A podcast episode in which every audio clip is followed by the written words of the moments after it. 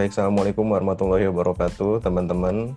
Uh, hari ini saya kedatangan tamu yang luar biasa. Dua sahabat saya yang uh, profesinya itu adalah impian saya dari dulu, cuma belum kesampaian. Ya mudah-mudahan saya berteman dengan banyak yang satu profesi nanti bisa kesampaian. Hari ini saya udah bersama hmm. Kak Suci. Halo Kak Suci, apa kabar? Halo, Assalamualaikum. Waalaikumsalam. Kak Suci ini dosen, juga aktivis, seorang ibu, Wah, banyak banget pokoknya kegiatannya. Yang kedua ada Kak Winda. Kak Winda juga dosen, psikolog, aktivis juga. Apa kabar Kak Winda? Alhamdulillah baik. Eh saya nggak terlalu aktivis loh.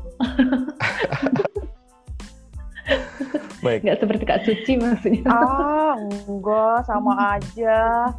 Bergelut di dapur ini. ya Kak Winda. Wah, iya. pasti lah. Pasti. Kalau ibu-ibu pasti kan di dapur ya. Bergelutnya di dapur. Mm -mm. Itu yang nggak bisa dilakukan laki-laki Kak? Bisa. Baik, temanya hari ini tentang merangkul ketidaksempurnaan. Nah, merangkul ketidaksempurnaan ini udah dirangkum dalam sebuah buku. Nah, nanti bukunya tentang apa, Nah, seperti apa? Nah, hari ini dua orang ini nggak nggak sembarangan saya undang, tapi emang dia itu yang satu sebagai editor bukunya, sekaligus penanggung jawab antologi. Jadi ada satu kelas menulis dan ada antologi penanggung jawabnya saya undang ke sini, sekaligus dia juga yang edit bukunya. Artinya dia sudah baca semua tentang tulisan-tulisannya. Nah, nanti kita dengarkan bagaimana perspektif beliau tentang bagaimana sih merangkul ketidaksempurnaan itu apakah benar ketidaksempurnaan itu harus dirangkul atau malah ketidaksempurnaan itu adalah sesuatu hal yang harus kita abaikan dan kita fokus saja kepada hal-hal yang memang menurut kita baik gitu. Nah, untuk mendapatkan perspektif itu nanti akan ada Kak Winda sebagai psikolog bagaimana apakah manfaat kita ketika mau merangkul ketidaksempurnaan? Apakah benar sih kita itu harus mencintai diri kita sendiri dulu sebelum mencintai orang lain? Karena katanya kalau kita tidak mampu mencintai diri sendiri, uh, orang lain belum tentu mencintai kita kayak gitu. Pertama saya kasih kesempatan buat Kak Suci. Gimana Kak kesan dan kesan selama ngedit naskahnya dan buku ini nanti akan seperti apa sih? Silakan Kak. uh, baik. Saya luar biasa ya uh, Kang Apen. Uh, saya ngedit buku ini itu saya baca sampai tiga kali. Itu saya nggak bosen loh bacanya. Luar biasa benar-benar. Teman-teman penulis di sini tuh uh, mempunyai bakat tersendiri ya untuk menulisnya. Uh, merangkul ketidaksempurnaan ini masing-masing bagian punya apa ya, punya ciri dan hmm. punya gregetnya masing-masing kak, gitu. Jadi dalam buku ini ada tiga bab, gitu ya, ada tiga bab. Bab yang pertama itu uh, apa sih tentang merangkul ketidaksempurnaan itu, gitu. Yeah. Apa sih self love itu? Apa sih mm-hmm. kita uh, kenapa sih kita harus mencintai diri kita nah itu di bab mm-hmm. pertama kak nah oh. di bab keduanya itu uh, menceritakan tentang uh, gimana sih kalau misalnya nih di tengah perjalanan saat kita mencintai diri kita gitu ya itu ternyata ada hambatan-hambatannya kak nah dituangkan oh. tuh di bab dua gitu yeah. Nah di bab tiganya nih lebih greget lagi nih Kang Apen. Karena di bab tiga ini uh, ada kisah-kisah yang menurut saya sangat inspiratif ya buat teman-teman hmm. pembaca di sini. Uh, di sini banyak kisah-kisah kayak Wanabi ya. Wanabi hmm. itu uh, tentang remaja yang K-pop ya kekinian oh, lah yeah. kekinian gitu ya Siap. ya kan uh. Uh, diprotes banyak orang segala macem tapi dia tetap kekeh sama dirinya dia sendiri gitu menurut hmm. saya uh, luar biasa lah dalam mengedit buku ini gitu oke okay. uh, ini diterbitkan kapan nggak diterbitkan sih uh, kita memang lagi proses ya kak ya untuk proses layout gitu kemungkinan uh, diterbitkan ini kan Juli ya uh, eh, yeah. Agustus lah Agustus kita sudah mulai awal Agustus ya sudah oh, bisa yeah. uh, uh, awal Agustus sudah bisa terbit ada berapa penulis yang gabung dalam antologi ini ada 20 penulis kak alhamdulillah uh, oh. dan saya termasuk salah satunya Siap. Oke, okay. saya mau ke Kawinda. Bagaimana kak apakah emang kita ini harus merangkul ketidaksempurnaan ini? Apakah kita harus mencintai diri kita sendiri dulu gitu sebelum mencintai orang lain? Atau bagaimana gitu menurut perspektif Kak Winda sebagai seorang psikolog nih? Karena katanya banyak orang yang bunuh diri karena dia tidak sanggup mencintai dirinya sendiri. Gimana? Silakan Kak. Terima kasih. Saya juga membaca buku ini tuh luar biasa ya dari uh, dari uh, judul pertama gitu. Isinya tuh sudah menggugah saya sampai aduh uh, apa? Kalau kita meresapi benar-benar buku ini bagus sekali gitu ya. Ada yeah. beberapa kata yang saya tuliskan nanti di uh, untuk uh, untuk buku ini. Nah, kalau menurut saya memang kita harus mencintai diri kita dulu sebelum kita uh, mencintai orang lain. Mencintai diri itu bukan berarti oh saya senang sama diri saya uh, dengan dengan apa-apa yang ada pada saya, misalnya hmm. physically atau apa. Enggak, hmm. enggak seperti itu, tapi kita paham uh, kelebihan kita apa dan kekurangan kita apa. Seperti itu. Kita terima. Iya. Kelebihan kita apa dan kekurangan kita apa. Ketika kita menerima semuanya, kita menjadi satu yang di apa? menjadi uh, tahu di mana room to improve buat diri kita gitu. Nah, uh, ini idealnya. Kita harus tahu hmm. dulu seperti apa kita harus mencintai dulu diri kita sebelum kita misalnya uh, sebelum kita mencintai orang lain. Ini idealnya. Tetapi dalam pelaksanaannya itu hmm. eh, nggak uh, nggak nggak semuanya gak seperti mudah. itu iya gitu, betul nggak mudah. Gimana iya tidak mudah. Dan orang itu pun kadang-kadang uh, berlalu begitu ya. Nah menurut saya kalau misalnya gimana nih kita udah terlanjur misalnya uh, uh, ada klien misalnya oh ini pacar saya begini-begini jadi dia begitu hmm. cintanya sama pasangannya gitu kan sama pacarnya kemudian dia jadi ke, sepertinya dia mengabaikan eh, cintanya pada dirinya sendiri nah e, kalau ini sudah terjadi ya nggak apa-apa karena sudah terjadi ya tetapi hmm. kemudian kita cepat balik oh ya saya tuh e, bahwa saya juga berharga saya hmm. istimewa jadi saya juga harus mencintai e, diri saya gitu saya berhak untuk uh, mendapatkan yang terbaik buat hidup saya, buat diri saya, gitu. Oh, berarti ketika kita mencintai orang lain secara berlebihan itu nggak baik ya kak? Kalau zaman zaman sekarang itu biasanya orang tuh yang bilangnya bucin gitu. Jadi ngebucin itu salah ya kak? gitu. Jadi budak cinta gitu kan. uh, arah dari rumah ke kampusnya itu nggak sama, tapi dia bela-belain gitu ngebelokin arah gitu dulu ya? gitu ngejemput pacarnya. Berarti itu kurang tepat ya? Apa gimana? Ya kalau segala sesuatu yang berlebihan itu memang gak baik ya. Jadi uh, apa kalau lagu zaman dulu yang sedang-sedang aja. Oh. lagu dangdut. Tapi tapi kak Winda kalau ngejemput pacarnya belain ngejemput pacarnya dulu kalau hmm. itu bukannya tidak baik kak kalau itu hmm. bentuk dari aplikasi cinta. Bener gak sih Kak Winda? Iya yeah. kan? itu salah satu pengorbanan iya. ya. Pembuktian Betul, iya. cintanya, iya. Cie. Tapi kadang-kadang nggak bisa dibedain mana pacarnya, mana tukang ojeknya, Kak. Waduh, parah itu. Yang penting itu tadi ya, tidak berlebih-lebihan. Kalau ber, kalau kalau misalnya terlalu berlebihan itu yang kalau terjadi sesuatu jadinya patahnya sakit banget gitu kan hmm. benar benar benar ini nanti hmm. uh, kalau berlebihan itu berarti semacam kayak ego sentris gitu ya gue yang paling baik gue yang paling hebat kayak gitu terus hmm. kemudian dia menganggap dirinya atau saking menganggap dirinya paling bagus gitu paling baik sehingga merendahkan orang lain mungkin seperti itu kayak ya? Ini tanya ke siapa nih Kau Kak Winda. oh, Kak Winda. Nah, ini uh, tadi saya ada catat dari apa salah satu karya uh, Kak salah satu tulisannya Kak Helma kayaknya. Kak, oh iya. Uh, jadi uh, mencintai diri itu itu berbeda sama egois. Hmm. Ah, itu, itu tadi. Ah, nah, itu kalau nyambung nih Kak Winda nih. Itu iya, ada di halaman 14 ya, percaya dengan potensi diri. Uh, uh, oh. Pengarangnya Kak Helma kan? Iya, Kak Elma. Sip. Uh, jadi mencintai diri itu memang ya menghargai diri sendiri, kemudian jujur. Uh, kalau misalnya itu tadi ada ada kekurangan kita atau kita bukan mungkin bilangnya bukan kekurangan ya, tetapi sesuatu yang memang belum kita atasi atau belum kita kembangkan seperti itu gitu. Nah kalau egois itu kita ya itu tadi hmm, dia lebih mementingkan kesenangan, kesenangan diri semata gitu. Jadi bukan hmm. berbeda dengan mencintai diri gitu. Itu bedanya.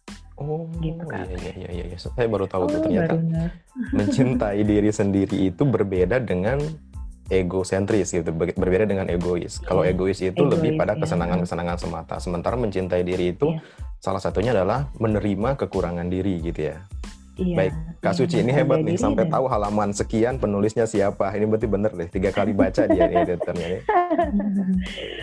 Iya memang uh, luar biasa ya, bener banget Kak Winda bilang tadi uh, di buku ini Kak itu uh, menampilkan sisi dua sisi yang berbeda ya. Jadi kadang kita memandang sudut pandang kesombongan misalnya hmm. oh mencintai diri berlebihan yang seperti Kang Apen bilang oh, berarti menyombongkan diri dong ya, gitu. Betul. Hmm. Nah ternyata uh, di sini ditulis pula nih sama penulis kita uh, Kak apa Kahana namanya. Oh, Kahana oh, iya. itu uh, dia menceritakan gimana santrinya dia sampai hafal 30 juz di sini ya, gitu ya. 30 juz. Karena oh, oh itu di itu uh, di halaman pertama tuh Kak, di halaman pertama buku kita.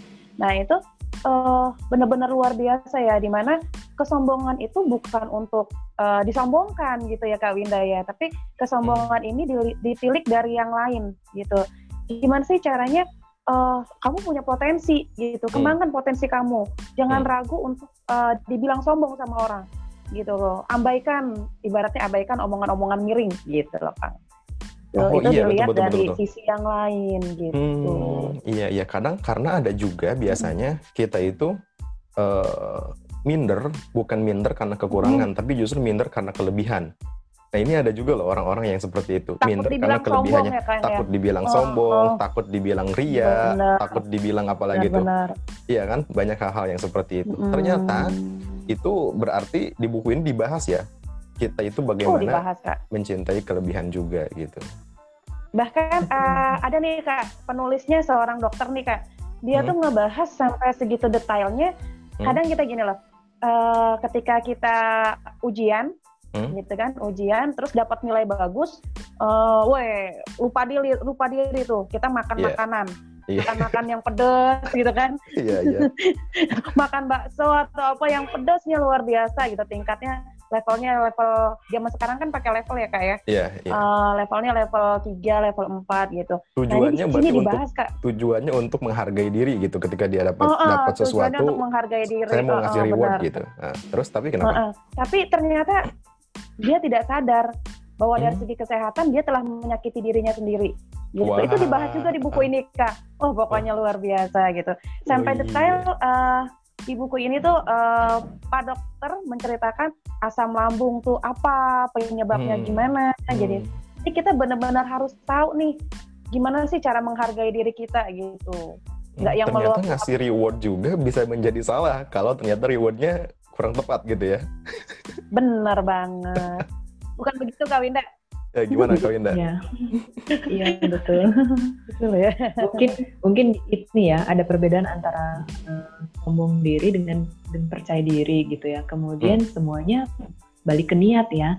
Niatnya itu hmm. untuk apa? Apakah memang untuk menyombongkan diri, ria atau memang untuk uh, berbagi pengalaman gitu ya, untuk kebermanfaatan buat orang-orang yang membacanya gitu ya sehingga mereka, mereka tuh orang-orang itu bisa menarik apa ya menarik e, kesimpulan atau pemahaman sehingga atau misalnya kita itu menjadi model e, bagi yang lain gitu jadi kan ada kebermanfaatannya bukan semata-mata untuk membangga-banggakan diri mungkin seperti itu ya kak Apen ya Oh iya betul betul betul ya ini ini hmm. ini sangat apa ya relevan dengan kehidupan saya ketika saya mau mulai berbicara di depan orang biasanya itu PD-nya itu turun naik tuh. Ada jiper, ada takut gitu ya.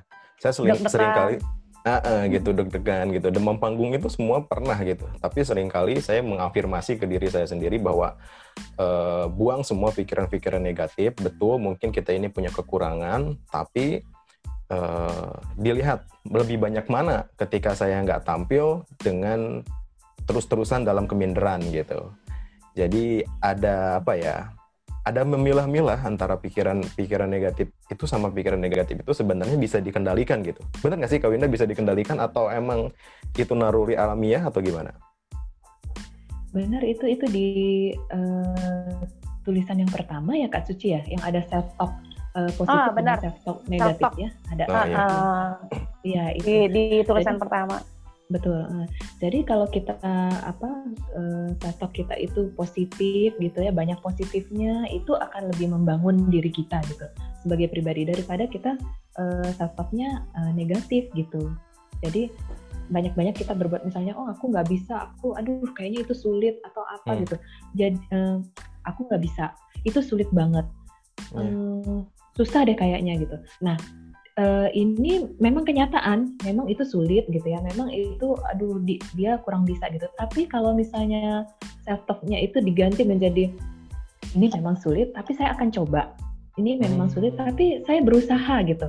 Nah, apa yang hmm. harus saya lakukan? Nah, itu ketika kita bilang apa yang apa yang harus saya lakukan supaya ini kita dapat uh, kita dapat kerjakan dengan baik pada saat itu kita self kita tuh menjadi positif otak kita juga mulai bekerja kayak begitu supaya kita menyelesaikan apa yang kita bilang tadi sulit atau nggak bisa seperti itu kak Apen.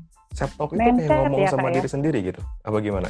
Betul, iya ngomong dengan diri sendiri. Kalau kalau di sinetron atau... itu suka kalau di sinetron itu suka ada yang satu setan jahat, yang satu setan baik gitu ya, ngasih bisikan-bisikan. kayak gitu self talk kayak gimana? Iya model-modelnya seperti itu ya. Oh. Tapi di, kita uh, seperti berdialog dengan diri kita gitu kan. Oh iya gimana? Ada dua sisi gitu ya Kak Winda ya. Hmm. Uh, uh, seperti yang ditulis sama rekan kita juga nih Kang nih, ada nih uh, rekan kita nulis tuh uh, kalau nggak salah judulnya tuh berhati-hati dalam pikiran dan berkata gitu. Hmm. Ini ada di bab 3 hmm. nih gitu. Kalau nggak salah sebentar saya 93 kalau nggak salah halamannya. Nah, oh, itu benar. dia benar. nulis Ayo. Kenapa, Kang?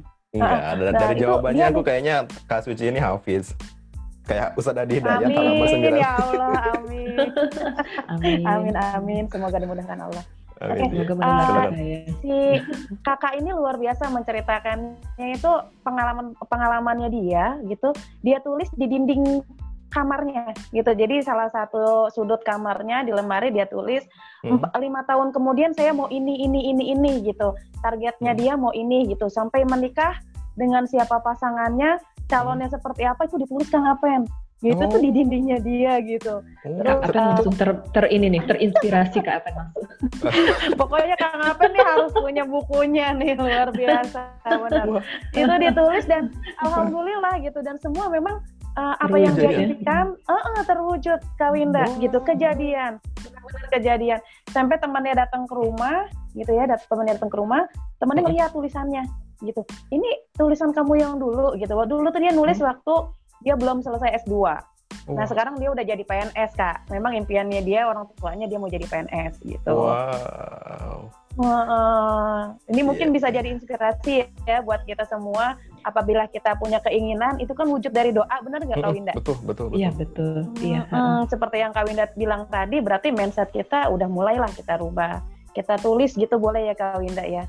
Buat boleh. jadi semangat ya. Ditulis, ditulis boleh atau dikuatkan di dalam ininya kita gitu. Tapi uh, kalau ditulis itu memang ini ya. Uh, saya sering memberikan juga kepada klien-klien saya itu terutama yang muda-muda kamu hmm. nanti pengen jadi apa setelah uh, selesai kuliah gitu kan hmm. nah itu mereka harus buat uh, dari sekarang uh, dari mereka saat kuliah itu supaya hmm. nggak bingung soalnya kadang-kadang mereka datang kenapa uh, ada apa gitu kan uh, anu anu tante atau anu bu uh, apa kayak kayaknya kuliah itu biasa-biasa aja buat saya gitu hmm. datar aja nggak ada sesuatu yang apa membuat mereka bersemangat atau apa gitu nah nanti setelah panjang kemudian saya akan tanya juga kamu nanti habis kuliah ini mau jadi apa gitu nggak hmm. tahu kayak gitu nah itu kasihan banget gitu ya mereka menghabiskan waktu oh. bayangin berapa tahun kan tiga setengah tahun minimal ya untuk menyelesaikan kuliahnya tapi setelah kuliahnya selesai dia nggak tahu mau jadi apa nggak ada gitu. tujuan ya betul ya nggak ada tujuan iya uh, kalau sudah terpatri itu biasanya sudah diangan-angankan atau apa. Ini contohnya dosen saya. Yeah. Dulu mungkin uh, mungkin ada yang tahu ya namanya Pak Jamaluddin Ancok. Beliau mm -hmm. uh, ini sering sekali memotivasi kami. Waktu itu saya baru mahasiswa S1. Beliau cerita bahwa waktu kecil beliau itu dari Bangka ya kalau nggak salah waktu kecil itu dia uh, suka guntingin ini, suka guntingin apa pesawat-pesawat uh, hmm. luar negeri gitu, ditempelin hmm. gitu. Nah, yeah. Iya. uh, mungkin waktu kuliah. Jadi harapannya adalah nanti suatu saat saya akan terbang ke sana gitu. Ya Nah, itu kejadian memang Pak Pak, Pak, Pak Jamaluddin Ancok itu kemudian malah menjadi dosen di Amerika kalau nggak salah. Masya Allah. Ya, dosen terbang gitu ya. Jadi yeah, begitu yeah. terwujudnya gitu. Nah saya yang mendengar itu ya, aduh saya juga pengen iya deh gitu. Nah cuma saya itu sayangnya tuh membatasi penerbangan saya itu di seluruh Indonesia. Kayaknya tuh, aduh kalau keluar negeri itu gimana gitu kan ya? Rasanya tuh belum terbayang gitu baru uh, mahasiswa dari Kalimantan pertama kuliah di UGM gitu ya. Yeah. nah dan itu kejadian kapan waktu saya bekerja karena saya kepala waktu bekerja itu kepala departemen rekrutmen dan training. Jadi saya tuh jalan tuh mulai dari Aceh sampai Nusa Tenggara Barat. Itu uh, provinsi provinsinya saya jalani. Dan bolak-balik naik pesawat terbang Wah, Mantap. Keren. Luar biasa Kak Winda. Nah itu jadi kekuatannya di situ gitu ya. Apa tuh uh, tadi ya uh, talk itu yang positif, terus kata-kata yang kita inginkan gitu. Uh, hmm. Seperti itulah kalau kalau misalnya baik kita mohonkan, kita kemudian apa uh, tanamkan di hati kita, insya Allah dimudahkan terwujud gitu.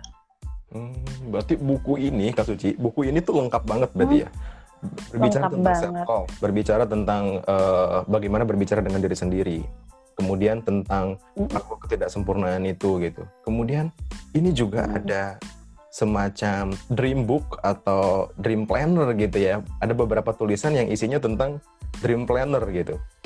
Gitu Kak Suci. Ada lagi tulisan Benar, yang menarik selain beberapa hal yang uh, udah kita eh, bahas tadi? Ada nih Kak. Uh, jadi kadang berdamai dengan masa lalu ya. Cie, ini agak-agak nyerempet-nyerempet gimana gitu ya Kak Winda ya ketika berdamai, berdamai dengan masa dengan lalu. Masa gitu. lalu ya gimana? ini jadi uh, sangat menarik gitu ya. Di sini uh, teman-teman 20 penulis ini luar biasa gitu. Jadi ada yang menuangkannya itu di bab 2, ada juga yang di bab 3 hmm. melalui kisah-kisah inspiratif gitu. Ada seorang penulis yang menuliskan uh, beberapa tidak menyakitkan ya masa lalu yang menyakitkan gitu. Uh, seperti ya seperti zaman sekarang ya Kak Winda ya. Hmm. kita zaman sekarang kan lagi in tuh kayak istilahnya uh, dia di ada pelakor diduakan atau bla bla bla. Itu kan menyakitkan Kang Apen gitu hmm, kan. Hmm, yeah, yeah, Terus tahu, uh, putus cinta, kegagalan cinta gitu kan. Kok kayaknya kan jawabnya gitu. Jawabnya semangat banget nih Kak Apen. itu uh, di buku ini dikemas apik Kang, gitu dikemas hmm. apik di mana uh, dikasih solusinya gitu bahwa udahlah hmm. yang udah berlalu ya udah toh nggak hmm. bisa diulang gitu hmm. mau nangis darah pun itu waktu akan berjalan ya kan hmm. maju nggak mungkin mundur gitu kan hmm. jadi uh, udah kamu tuh bisa happy tanpa itu semua gimana caranya dikasih solusinya kak di sini dia punya apa dia punya hmm. anak yuk uh, selami dunia anak gitu selami dunia anak ini gitu uh, berbagi cinta dengan anak gitu gimana nih caranya supaya kita bisa menanamkan senyum indah pada anak kita, pada orang terdekat kita. Dengan begitu kita akan bahagia. Cie, keren gak Kang? Jadi lebih daripada meratapi masa lalu yang itu bukan milik kita, uh, gitu kan, lebih baik uh, apa?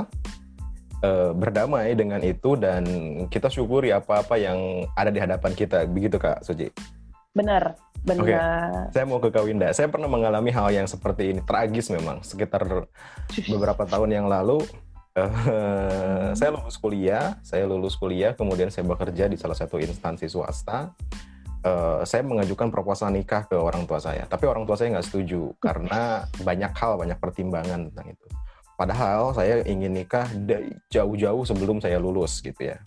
Uh, jadi saya pengennya nih setelah lulus saya nikah wisuda sama istri kayak gitu. Karena banyak ka karena ter apa ya hmm, motivasi ter, termotivasi sama buku-buku yang saya baca gitu ya kayak misalkan Pak Jamil aja ini wah dia pas PKL udah nikah eh pas KKN udah nikah gitu kemudian banyak juga buku-buku tentang nikah muda akhirnya saya ingin melakukan hal yang sama tapi ternyata uh, Allah berkehendak lain gitu ya. Orang tua saya nggak merestui, kemudian calonnya yang waktu itu sudah ada karena sayanya kayak gini gitu ya, nggak jelas, maka dia nikah sama yang lain. Nah itu kak dua minggu saya nggak kerja. Wah dua minggu tuh udah kayak orang apa gitu. Kayak nggak punya kehidupan. Ini buat apa gue kerja? Nikah juga gue gagal gitu. Nah ini gimana sedih amat. Yang kayak gitu tuh kayak gimana? Kenapa sih orang tuh bisa kayak gitu gitu lah? Saya juga nggak ngerti kenapa sih waktu itu kayak gitu? Sekarang setelah sadar saya mikir oh gue kayak waktu itu bodoh amat ya kayak gitu ya gitu ya. Kenapa nggak bersyukur dengan yang ada gitu? Sadarnya itu lama gitu. Nah gimana coba cepet-cepet sadar Kawinda memang uh, kalau dibilang kalau sekarang udah bisa udah bisa rilis itu semua, udah bisa coping itu semua, hmm. rasanya gimana gitu. Tetapi pada hmm. saat menjalaninya kan itu hmm. perih banget ya. uh, gini, iya. gini, yeah. karena uh, sesuatu yang uh, maksudnya tidak berjalan sesuai rencana itu adalah sesuatu yang uh, tingkatannya besar gitu. Jangan, hmm. maksudnya uh, kan itu membawa konsekuensi hidup gitu ya, Betul. hidup kita ke yeah. depan kan seperti itu. Jadi bukan uh, Mm-mm. Jangankan hal-hal yang uh, konsekuensinya panjang dan mendalam kayak begitu, kadang-kadang ada hal-hal yang kecil gitu ya, ada hal-hal yang kecil itu klien saya itu bisa sedihnya berlarut-larut gitu. Dan, oh ada jadi memang kayak gitu. Oh. Ber, ada ada yang seperti itu. Jadi makanya memang kita nggak bisa bilang lah itu kan biasa udah seperti itu nggak nggak begitu gitu. Jadi hmm. tetapi hmm, gini, saya biasanya memberikan waktu uh, kepada klien itu untuk ya kalau kamu mau sedih sedihlah karena itu wajar gitu ya. Nah, mau batasin berapa lama sedihnya kayak begitu. Jadi memang tidak bisa kita langsung tolak. Udah nggak usah sedih-sedih gitu. Orang orangnya sedih kok dan sedih itu adalah bagian dari bagian emosi ya. Kalau orang nggak bisa sedih itu juga sakit gitu kan. Uh, iya. Yeah. Jadi biarkan biar kalau dia mau menangis menangis kalau dia, dia mau uh, sedih uh, boleh sedih tapi memang harus dibatasi. Dan harus dibatasi gitu berapa lama waktunya. Karena memang tadi lebih yang sesuatu yang nggak bisa dicapai itu eh, di di suatu di masa lalu itu nggak bisa diulang gitu. Betul. tadi hmm. jadi uh, ketika sudah cukup waktunya sudah cukup gitu kamu mau ini berapa lama baru kita bangkitkan lagi sekarang apa gitu. Nextnya apa apa yang mau kita lakukan dari sekarang kayak begitu gitu. Jadi eh, tadi menangis eh, ataupun yang di ini ya eh, kasusnya ya. menangis itu bisa merilis bisa merilis ketegangan tapi setelah itu eh, so what nih kita mau apa gitu. Dan kalau hmm. orang lain bahagia kita juga boleh bahagia gitu kan. Nah, apa yang mau kita cari? Kalau misalnya tadi ya eh, dia mau eh, mau menikah tapi kemudian ditinggal ditinggal ditinggal menikah gitu kan ya. Nah, sakit banget ketawanya Kak Suci. iya yang kayak nggak berempati gitu ya. Gak berempati ini karena udah lewat gitu ya Kak Apen ya. Karena udah iya, lewat. Ini karena udah iya, lewat. Iya, karena udah lewat ya. Tapi maksudnya begini, ketika yang satu itu bahagia dan hmm. dia tidak akan dan tidak akan mengulang masa yang lalu, hmm. apakah kita mau larut terus di dalam kedukaan kita gitu yeah. nah kita yeah. juga harus bahagia kan karena kita ya itu tadi uh, self love tadi kita mencintai diri kita diri kita itu berharga dan kita pantas untuk bahagia juga begitu kan hmm, oke okay. jadi menangis itu boleh ya boleh laki-laki kan? juga boleh nangis boleh boleh boleh kan saya uh, saya tertawa boleh. senang itu Kak Winda karena yeah. apresiasi buat Kang Apen ya. Yeah. Saya tertawa kata Kang Apen tuh seneng banget tuh ketawanya. Bukan melihat deh Kang Apen. Saya apresiasi buat Kang Apen karena Kang Apen sudah bisa melewati itu semua. Benar gak Kak Winda? Ah, iya. Oke, okay. yang dijelasin sama Kak Winda tadi uh, apa? Sesuai sama yang ditulis sama teman-teman penulis tentang berdamai dengan masa lalu itu, Kak. Bahwa kita itu benar harus meninggalkan masa lalu, menatap masa depan dan tadi Kak Suci bilang ada tips-tipsnya, cara-caranya kayak gimana yang dijelasin di buku itu? Uh, banyak di sini ya. Uh, untuk kita lebih menguatkan diri, menguatkan diri untuk uh, bertahan ya. Di hmm. sini uh, diceritakan uh, bagaimana kita mengatasi hambatan-hambatan gitu. Hmm. Terus kita juga uh, bertahan untuk uh, dalam posisi di mana kita harus bersabar ya kita bertahan gitu. Terus di si hmm. buku ini juga dikisahkan atau dituliskan bagaimana untuk kita menutup itu semua uh, dan mulai belajar membuka lembaran baru gitu Kang. Dan uniknya lagi dari buku ini kan uh, setiap pindah ya, pindah bab uh -huh. itu ada puisinya kan, ada puisi-puisinya, yeah. gitu. Jadi setiap pindah bab ada puisi, terus setiap uh, kupasannya gitu, kupasan uh judulnya itu juga ada semacam quote ya, quote quote hmm. uh, quote kata-kata yang muti-mutiara lah, yang keren-keren banget, gitu. Kemasannya apik lah nih buku. Siap, oke. Okay. Dijual dengan harga berapa kak setelah pre-order itu? Ya, uh, untuk masa promo ini 59.000 Kang Apen. Hmm. Untuk masa promo ya, kita lagi masa hmm. promo nih 59.000. Sampai Agustus itu. Itu 50 Sampai Agustus. Nah, 59.000 udah termasuk ongkir atau belum? Belum lah, Kang. Belum. belum termasuk ongkir. Berarti siapa aja boleh beli ya seluruh Indonesia? Boleh uh, terutama untuk para remaja ya remaja hmm. SMP SMA bahkan mahasiswa uh, hmm. itu bagus banget ini buku untuk menambah uh, motivasi kita mencari hmm. jati diri kita itu hmm. saya sangat sarankan kan gitu.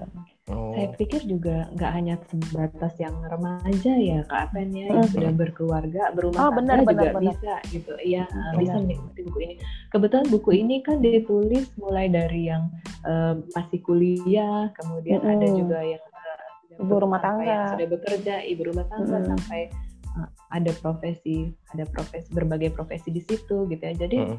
uh, menurut saya ini mewakili semua gitu ya, mewakili bahasanya itu mewakili baik remaja maupun uh, dewasa, uh, maksudnya dewasa menengah, uh, dewasa awal sampai dengan itu tadi ya dewasa yang sudah uh, sudah kayak misalnya berumah tangga hmm. apa apa gitu bisa. Jadi bisa dinikmati semua. Semua kalangan ya kang saya. Iya. Untuk untuk kalangan seusia aku, kita itu menyebutnya uji kelamin. Uji kelamin itu usia jigo, kelakuannya minus. Nah itu cocok baca buku ini.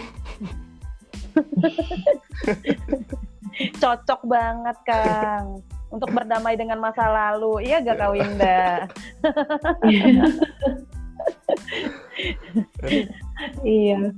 Apalagi Kak yang mau disampaikan buat teman-teman uh, apa calon pembaca buku ini? Kak Suci atau Kak Winda dulu silakan. Boleh Kak Winda dulu. Hmm, ya.